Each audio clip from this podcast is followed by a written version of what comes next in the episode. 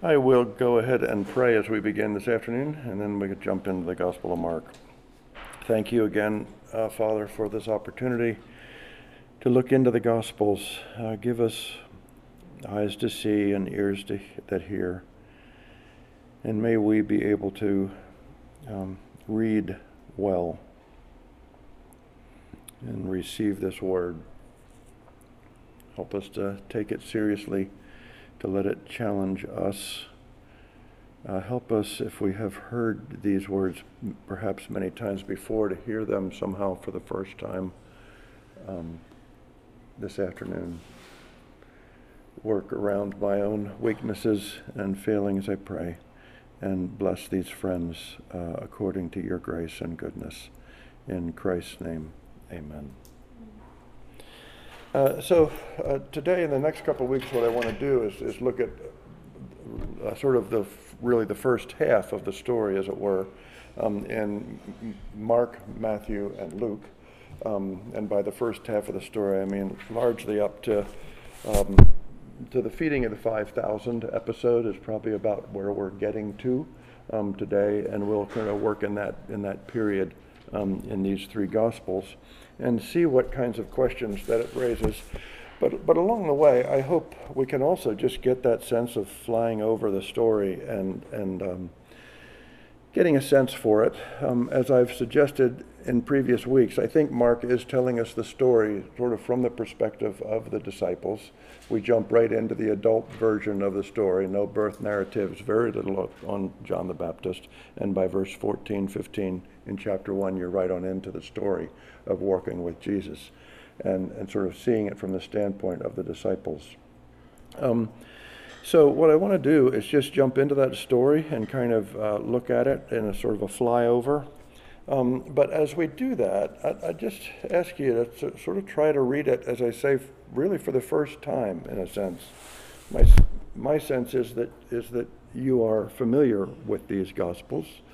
Um, and so they sometimes become too familiar. So try to hear this for the first time.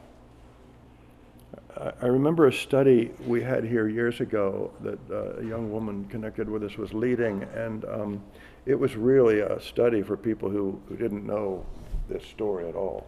And they were going through the Gospel of John, and several weeks in, one of the students said to her, I, I have a bad feeling about this. I don't think it's going to turn out well. The, uh, uh, the story of Jesus. Um, and, and it was one of those fresh insights to this story. Um, and so, so it is, it takes a little effort sometimes to say, okay, let, let me hear this story for the first time. And, and, and I'll ask you, you know, so what strikes you most as you hear Mark's account? What picture of Jesus does he give you? What surprises are there? What, what strikes you that you would not have thought would have been the case? How does the narrative develop? Okay? So let's just kind of look through it. Um, we can't read it verse, verse by verse, but I want to just kind of take our time. Uh, we've got the beginning of the gospel of Jesus Christ in verse 1, the Son of God. That's how Jesus is introduced. We have uh, John the Baptist then, and Jesus baptized and off into the wilderness. Um, and then in verse 14, after John's been taken into custody, Jesus came into Galilee preaching the gospel of God and saying, The time is fulfilled and the kingdom of God is at hand. Repent and believe in the gospel. You have then this episode of him calling Simon and Andrew, and then James and John, and they leave their boats and follow Jesus. Then there's this day in Capernaum that we talked about last week.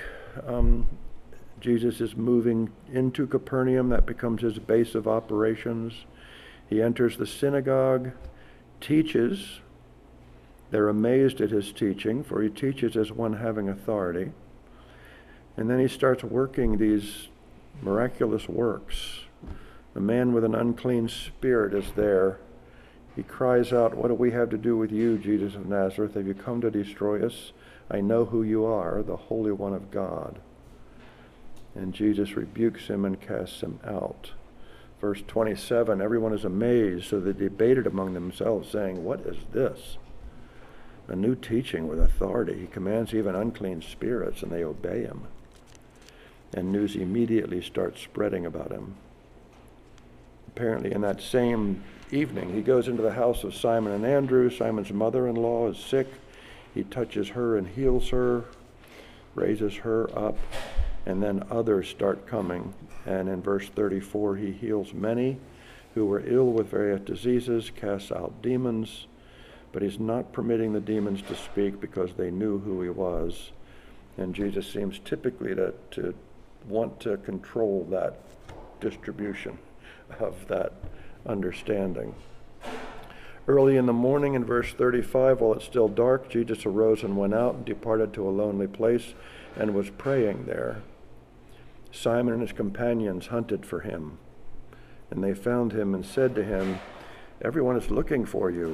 And he said to them, Let us go somewhere else, to the towns nearby, in order that I may preach there also, for that is what I came for.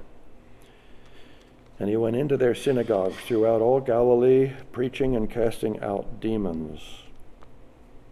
One specific occasion here is this leper who's, who comes to him.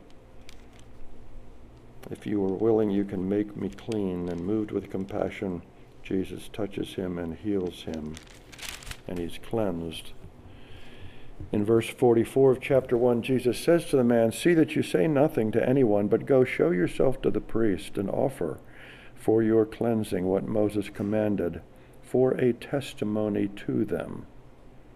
Which is very interesting. This is if there was an uncleanness in the camp, in, in among the people in Israel, um, and they were cleansed somehow and they recovered, they needed to get sort of the approval of the priests, and, and so there is this ritual and, and Jesus tells this man, in obedience to the law, go and show yourself to the priest and offer the little sacrifice, the gift that's, that's required.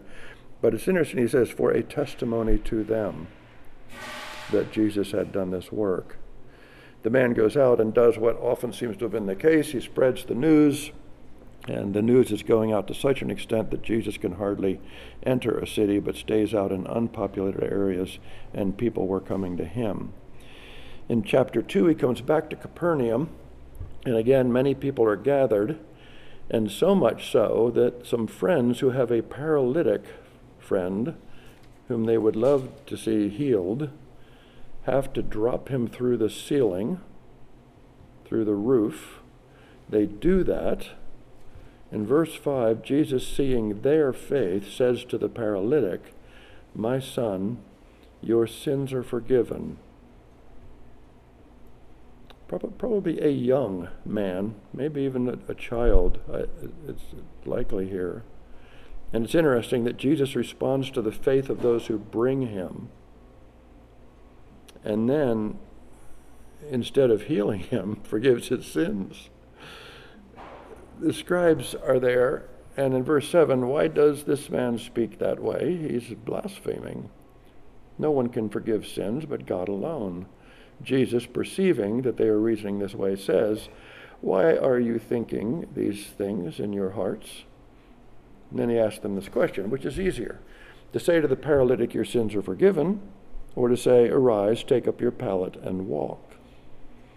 In case you're wondering, what's easier to say is your sins are forgiven. The reason that's easier is because there's, there's nothing anybody can do to prove it one way or the other. So it's easy to say that, but if you say take up your pallet and walk, then you got the question whether the guy is healed and can in fact take up his pallet and walk. So he then says, um, verse 10, but in order that you may know that the Son of Man does have authority on earth to forgive sins, he said to the paralytic, I say, Rise, take up your pallet, and go home. And he rose and exited. And they were all amazed and glorified God, saying, We have never seen anything like this. Then you have the calling of another disciple, Levi, otherwise known as Matthew, a tax gatherer. And in verse 15, Jesus joins Levi and his sinful friends at dinner. Scribes and Pharisees not happy about this kind of thing. Verse 16, why is he eating and drinking with these people? Jesus said, It's not the healthy who need a physician, but those who are sick. I didn't come to call the righteous, but sinners. And then two questions one about fasting. John's disciples and the Pharisees are fasting. Why aren't your disciples fasting?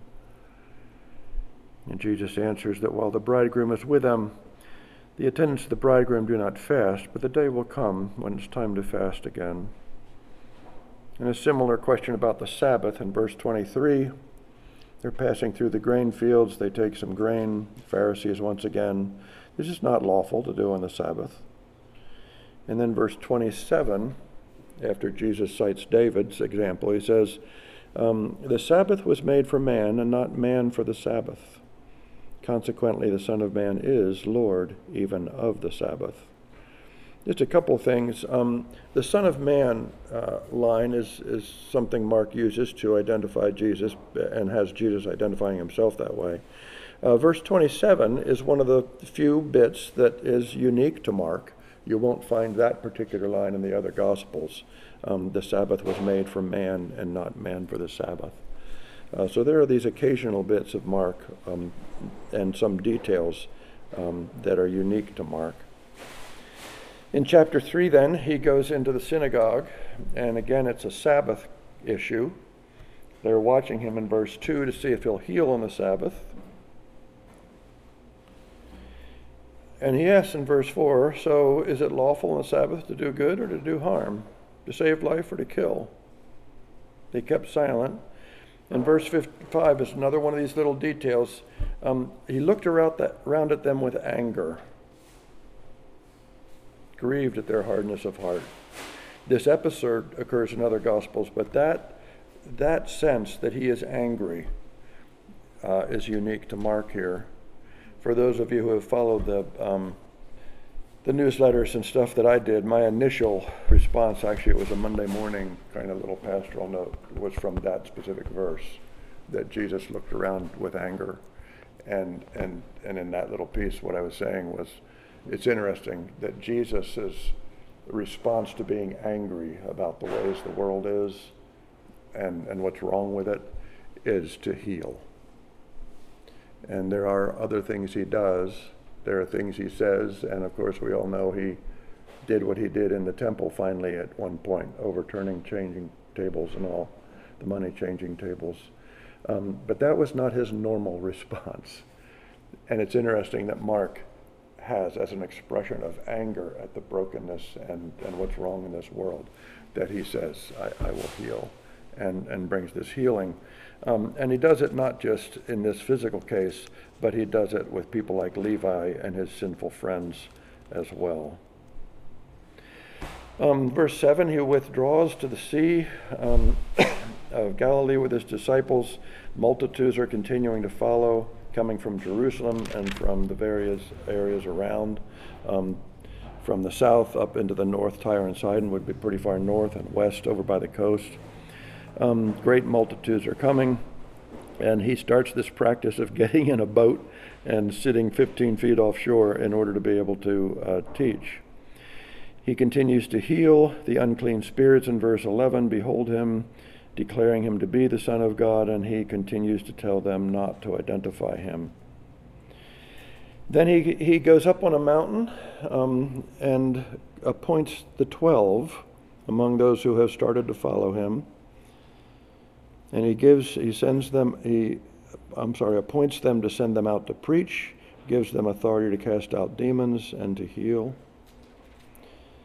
Um, and then in verse 20, he came home, and the multitude gathered again to such an extent that they could not even eat a meal. When his own um, kinfolk, probably, family, neighbors, kinfolk, heard, they went out to take custody of him. They were saying, He's crazy, he's lost his mind. Meanwhile, the scribes come down from Jerusalem saying, yeah, He's possessed by Beelzebub. He casts out demons by the ruler of demons. So there's this question about who is he? I, how do we make sense of this guy? He calls them to himself and begins to speak in parables, stories, figures. Um, how can Satan cast out Satan? This is not Satan at work. This is me binding up the strong man and plundering his home. Truly I say to you, verse 28, so all sins will be forgiven for the sons to the, um, forgiven the sons of men and whatever blasphemies they utter, but whoever blasphemes against the Holy Spirit will have no forgiveness, but is guilty of an eternal sin, because they are saying as an unclean spirit. Now people struggle over that. I struggle over that. Um, I, I'll tell you, I take him to mean I'll put it this way. You can say whatever you want to say about me. uh, don't you dare say the wrong thing about my wife. Um, honestly, when, as we raised our kids, and there was an issue of some attitude that wasn't quite right at the dinner table from one of the kids toward their mom, my word to them was not, don't treat your mother that way. My word to them was, don't you treat my wife that way. And to me, those are two different things. And I think this is Jesus saying, you can say what you want about me, you can do what you want to me, but don't you dare say that stuff about the Holy Spirit.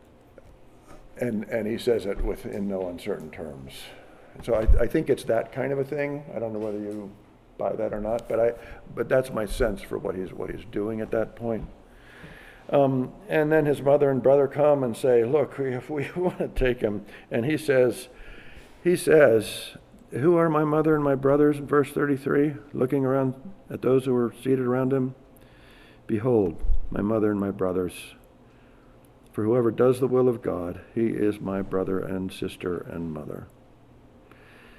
Chapter 4, he continues to teach, and here is where we get several parables.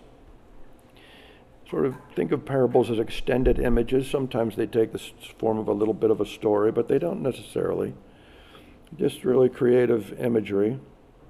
And you have the sower that goes out to sow, and, very, and the seed falls in various sorts of soil. Verse 9 Let he who has ears to hear, let him hear. His followers ask him about the parables. Verse 13, though, he says to his disciples, Do you not understand this parable? How will you understand all the parables? And then he tells them about the sower who's sowing the word, and he explains the parable. Um, in verse 26, he continues with parables. The kingdom of God is like a man who casts seed on the ground. Goes to bed at night, gets up by day, the seed sprouts and grows. How? He himself doesn't know. The earth produces crops by itself first the blade, then the head, then the mature grain in the head. And when the crop permits, he immediately puts in the sickle because the harvest has come. How shall we picture the kingdom of God? By what parable shall we present it?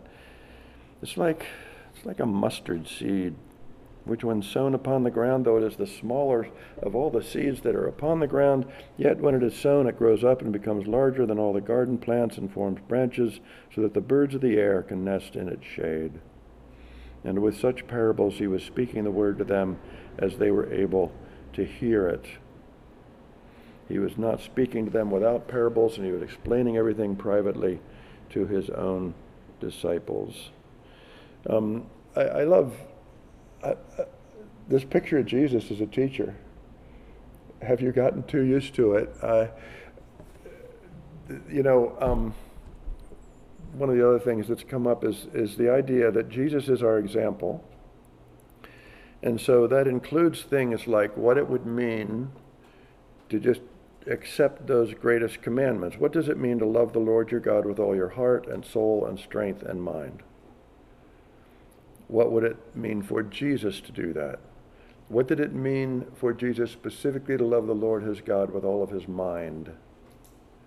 And, and I've suggested to you on other occasions that, that one, one of the things this means is that there is this way of being in the world that is perceptive, observant. His senses are aware, his eyes are open, his ears are open, he's, he's catching the aromas, he's seeing, he, he's, he's present, he's observant, and he's reflective, he's thoughtful and he's imaginative and creative and he's engaged with people around him. So it's also, what does it mean to love your neighbor well?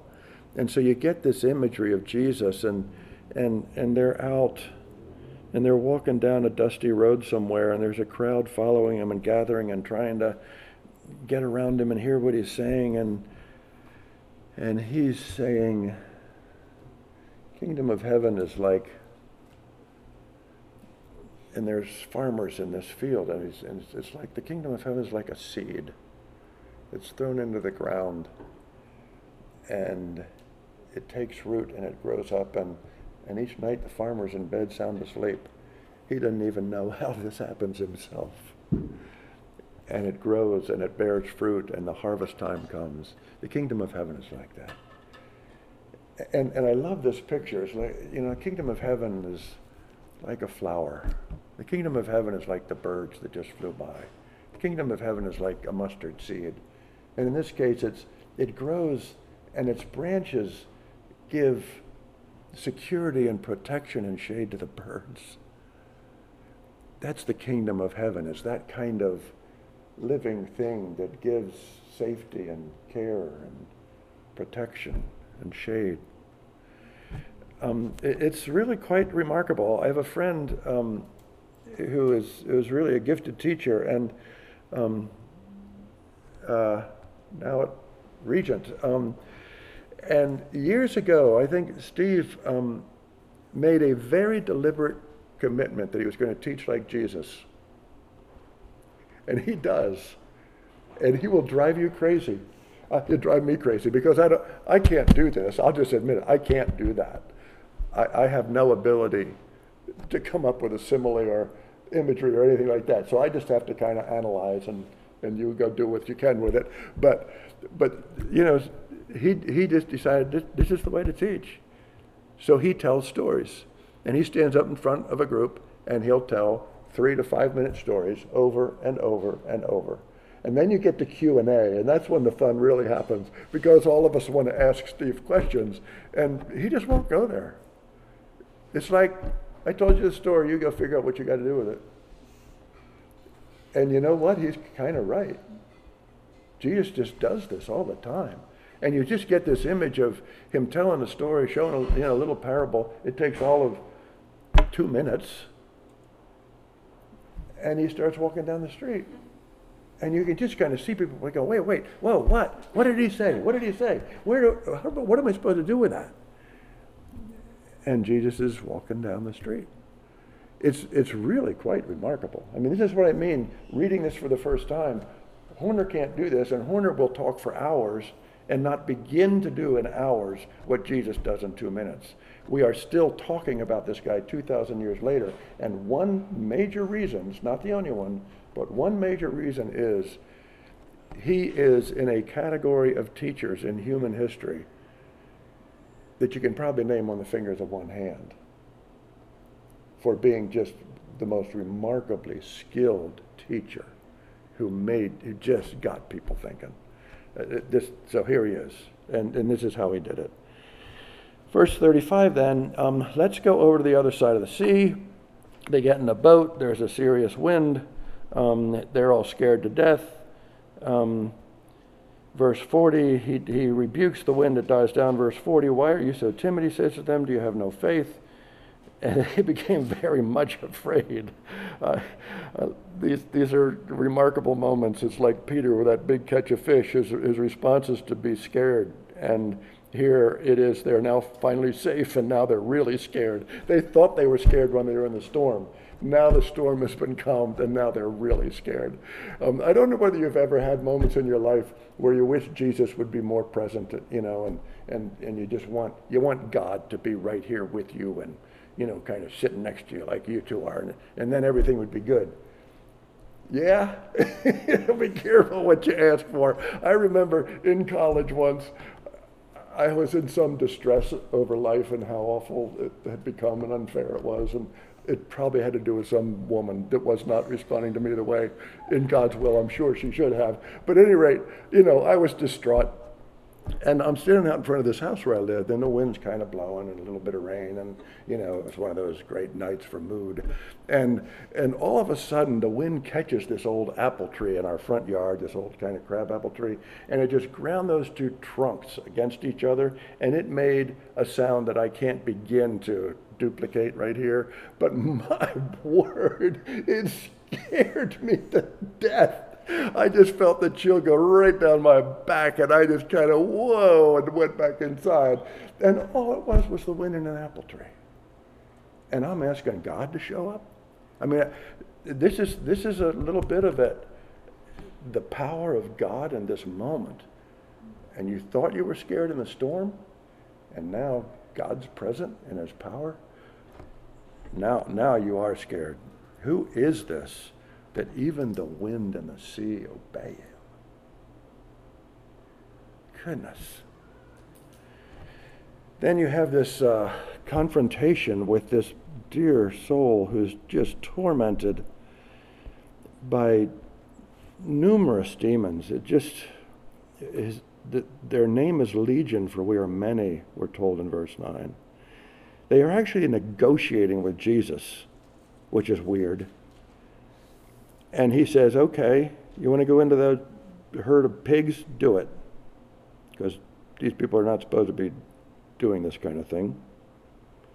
And he is delivered. The pigs run into the sea, and the people in that area are going, I'm not sure we want this guy to stick around.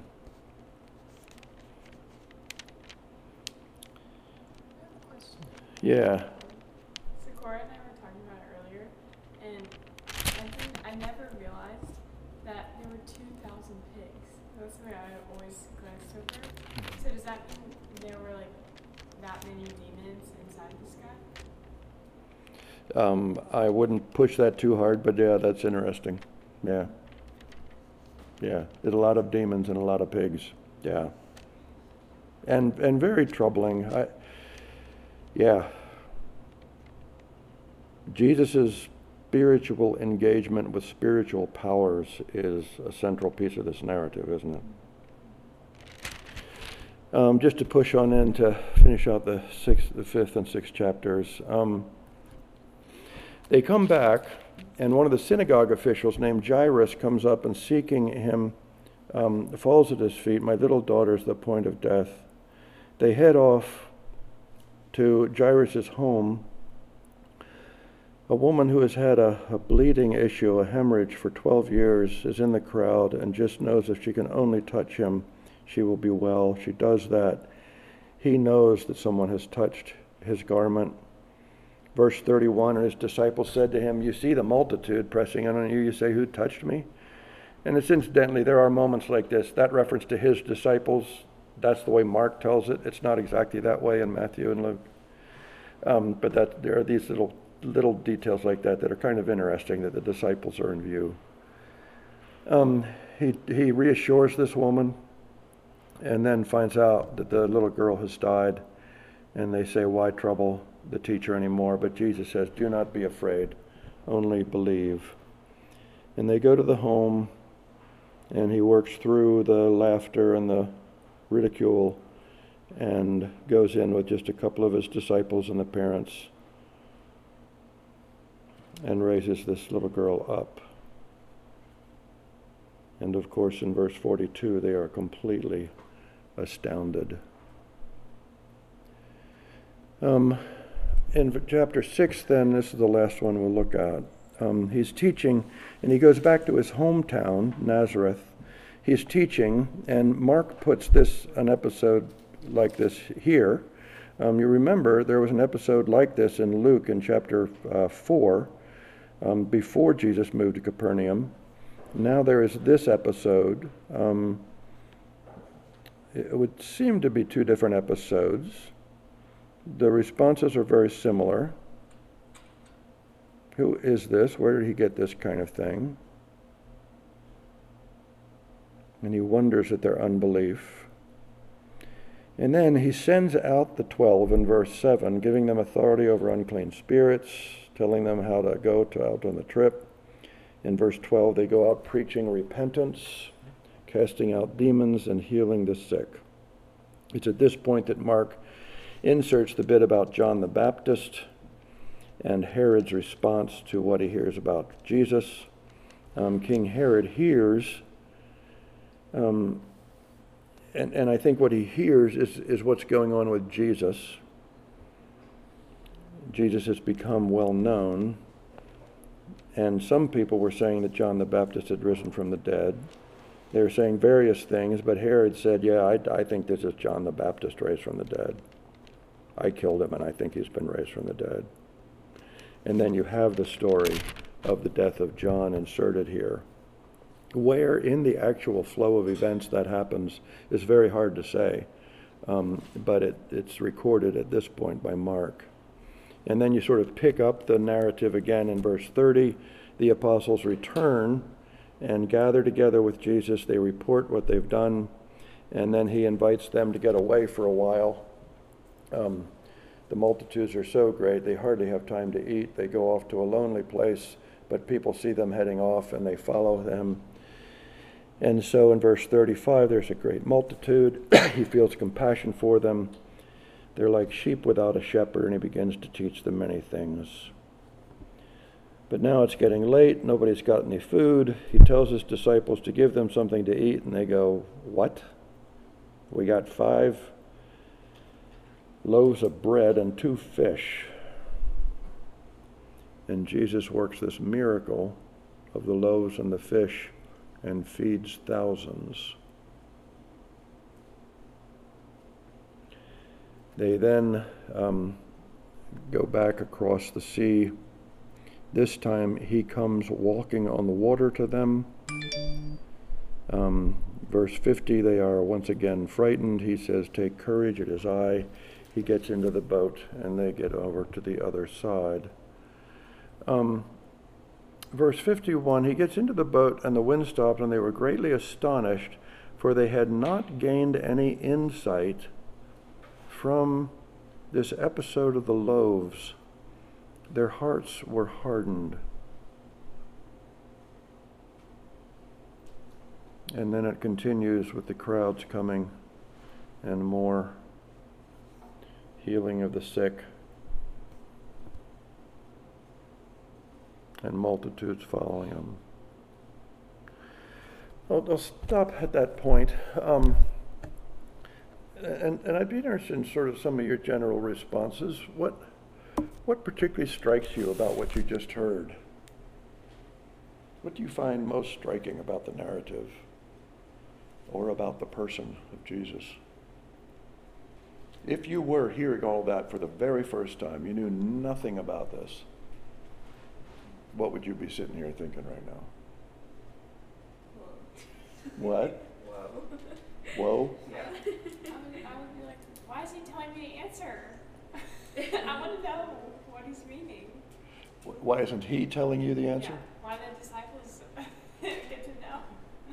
If I was one of the people not a disciple, I would be like, I want to know what they're knowing. I want to be with Jesus. Uh huh. So you want you want to know what he's telling them in private? You mean that kind of thing? Uh huh. Interesting. And when you say "whoa," you want to unpack that for us a little bit? Um, yeah, I think there's there's like a couple things that strike me. The the first one is like I don't know. It kept I kept noticing every time that he would tell he would do something in secret or he would do something just for the disciples. Um, and my question would immediately be if everybody saw you right now doing this, like like why why just the disciples kind of similar to to what Mhm. Juliana was saying. Um, and so I think I've I'm like kind of thinking about that relationship specifically that he had with the twelve and and more his like his pers his like intimacy with them and how personal his relationships were with with the twelve, even to the point where he knew like Peter's mother, um, or his mother-in-law was ill and went and served him in like these very small ways that it's not like he's it's these like yeah like these grand acts but also these like really small acts of service towards those that he loves. Um, so yeah I'm, hmm Interesting that you both pick up on, on a, a a sort of special relationship with that group, that small group of followers, huh? The, yeah, the, the, the use of parables is interesting. It seems to sort of cut both ways. On the one hand, it makes clear things that Jesus wants to communicate to those who see it clearly, and it makes obscure to those who who will not see. it's it's a striking thing.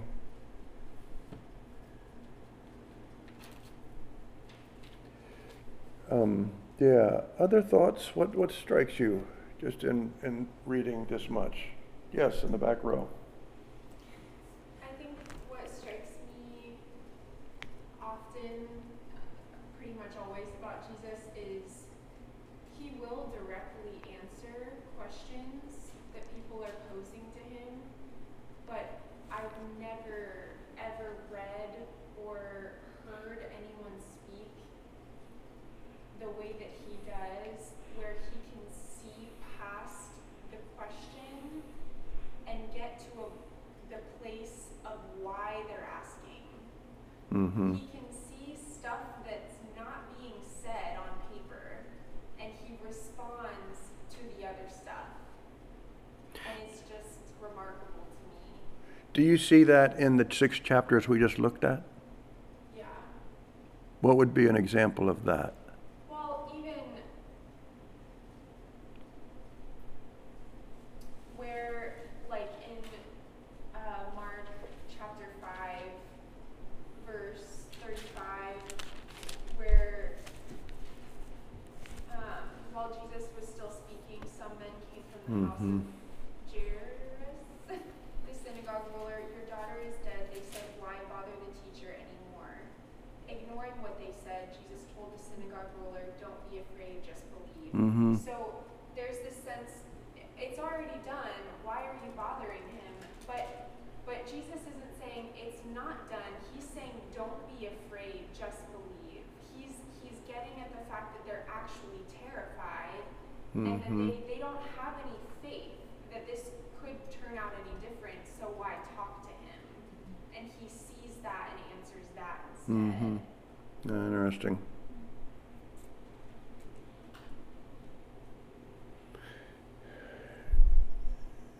Does he strike you as a teacher in the six chapters we just looked at?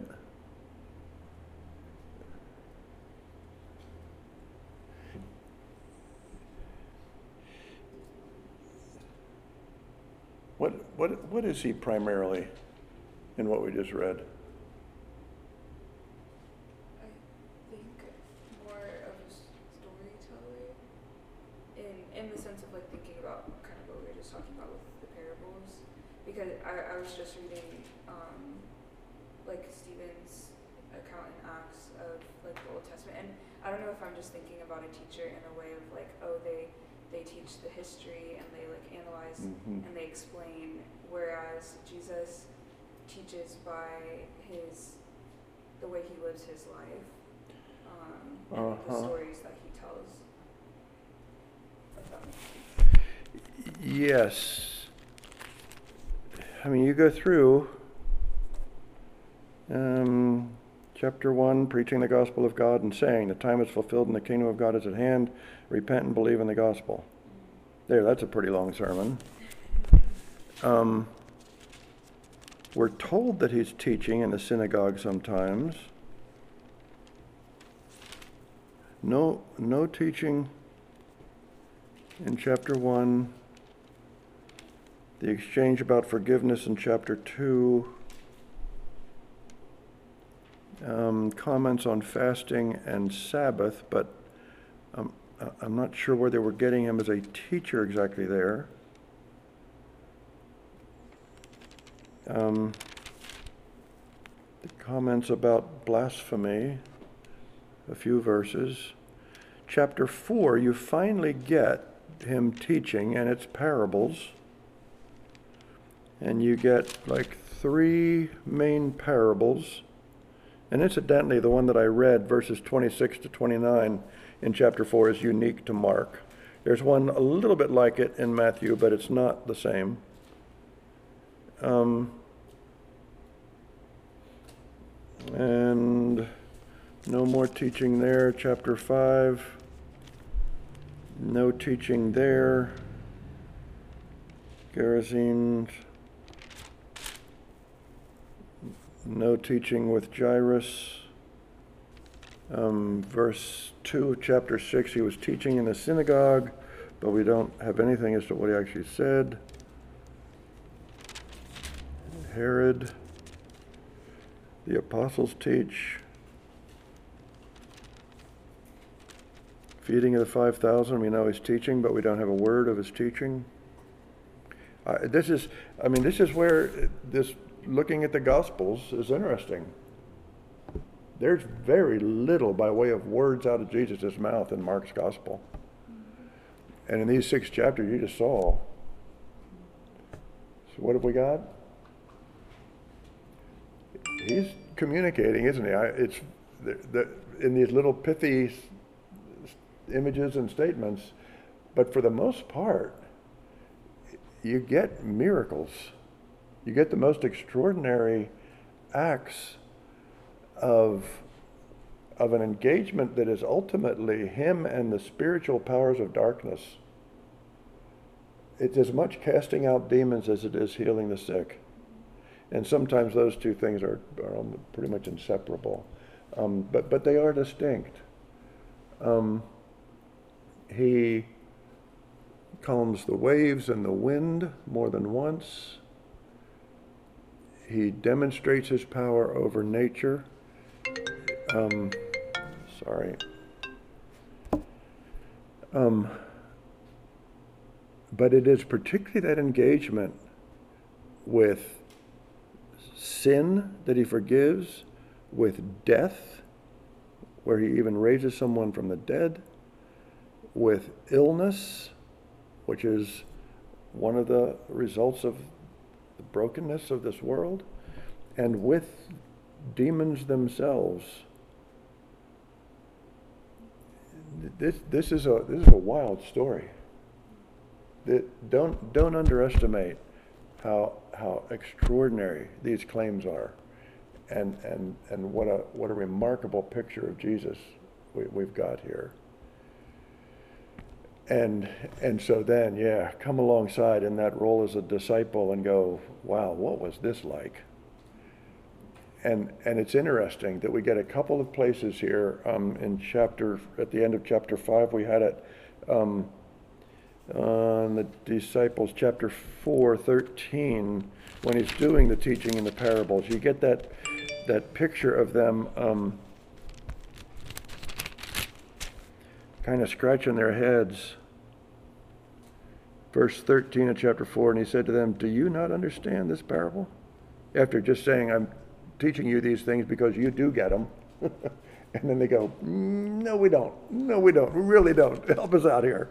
And said, Really? You don't, you don't understand? No, we don't. And then at the end of chapter 5, uh, same kind of thing. Where are we? Um, I'm sorry, the end of chapter 6. Um, after the feeding of the 5,000, they just didn't, weren't gaining insight. Their hearts were hardened. They weren't getting it. They're, they're just, their minds are boggled right now, and, and quite understandably so. You know, we saw last week that there is a sort of a process of becoming a disciple.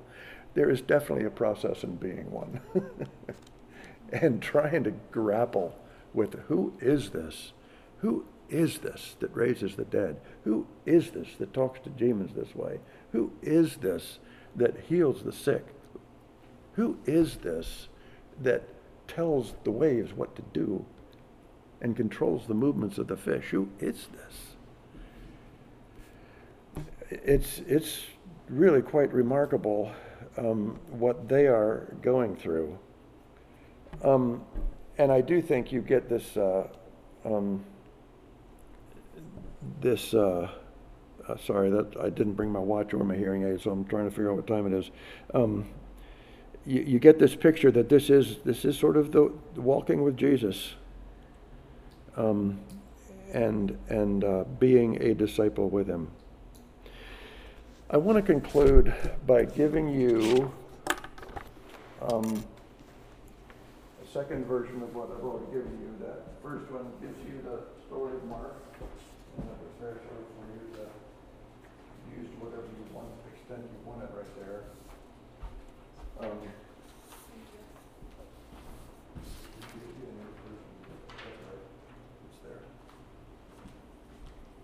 And, and we've got just a minute or two, but I want to just now kind of create the problem, if you will. Mark has just given us the basic story. Matthew now comes along, and you'll find some, several similar elements as far as episodes in the story, but uh, it's confusing. If you start on that right column, First of all, we've got in Matthew, and I wish we had time to look at it a little bit, but chapters 1 to 4 kind of get you started.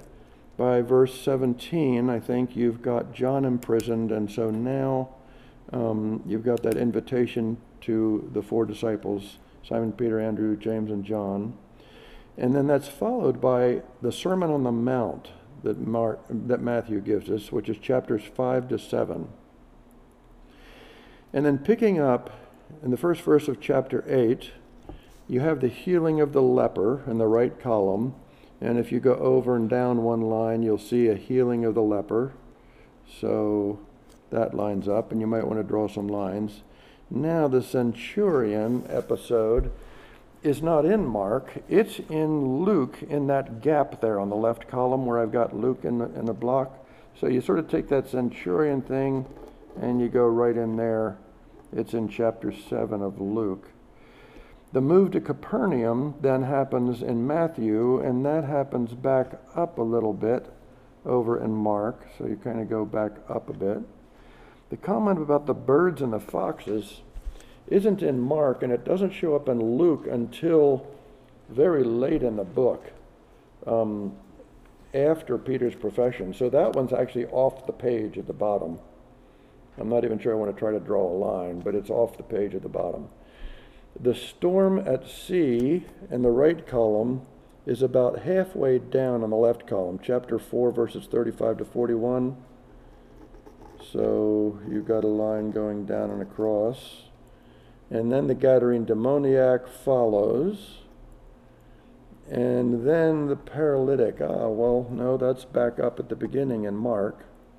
So you go over and up to get there in Mark. Calling Matthew, eating with the sinners, questions about fasting, that's all up and to the left. Jairus' daughter happens down here after they get back and cross the sea, so you've got to go down and to the left. The woman with bleeding is part of that same episode, so it would seem to all be the same thing. It's not like there's two two of the same blind men are healed, and that is either not in the other Gospels at all or it's in Luke late in the story. Same with the dumb person being healed. The accusation of the Pharisees is just to cross and down a little bit, the Beelzebub applica- uh, accusation. In Mark, we have a calling of the twelve back in chapter 3 and a sending of the twelve in chapter 6 Matthew combines all that into a single chapter, basically chapter 10, from the end of 9 to the beginning of 11, where he does the calling, the teaching, the sending of the 12. We get to John's question, and you go over and up a little bit. Um, or no, I'm sorry, you go up into, into Luke. It's not in Mark.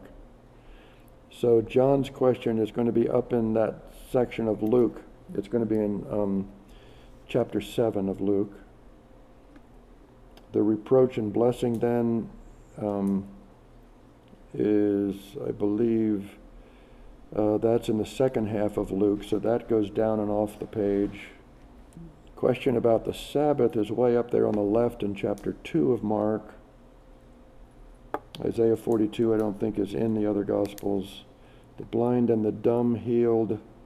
I think that's in chapter 11 of Luke, so that's also down and off the page. Um, you, you know, you get the idea. I, I won't do, do more. Um, but if you, if you try to connect them, you end up with something that kind of looks like this, with, with lines going all over the place, because, they're telling things in a very different order and, and in a very different picture. Um, it is interesting down at the bottom, about seven lines, all straight lines across, and all of a sudden Matthew and Mark are doing exactly the same thing in exactly the same order. So your question for a week from today is to figure out what in the world's going on. What, uh, yeah, that is your mission, should you choose to accept it. Um, what's going on there? And in order to figure that out, we'll spend a little time looking at Matthew, but we've got an interesting answer to the question of why are there four Gospels? And one obvious place to go to try to get some help as to what's going on between Mark and Matthew is Luke and John. They might have some insight that would help us sort this out. And I will suggest that I think Luke turns out to be helpful at this point. So we will look at Matthew a little bit and then we'll go on into Luke and see what it can teach us. But let it start by reading Matthew carefully, okay? Try to read Matthew and at least the at least the first 10 chapters of Matthew. And just kind of do with Matthew what we did with Mark today. What's really distinctive about it? How does Matthew present this material? What can you discern just from just from reading that gospel itself? And then we'll put the other gospels alongside of it, and that will help us answer that question as well. All right?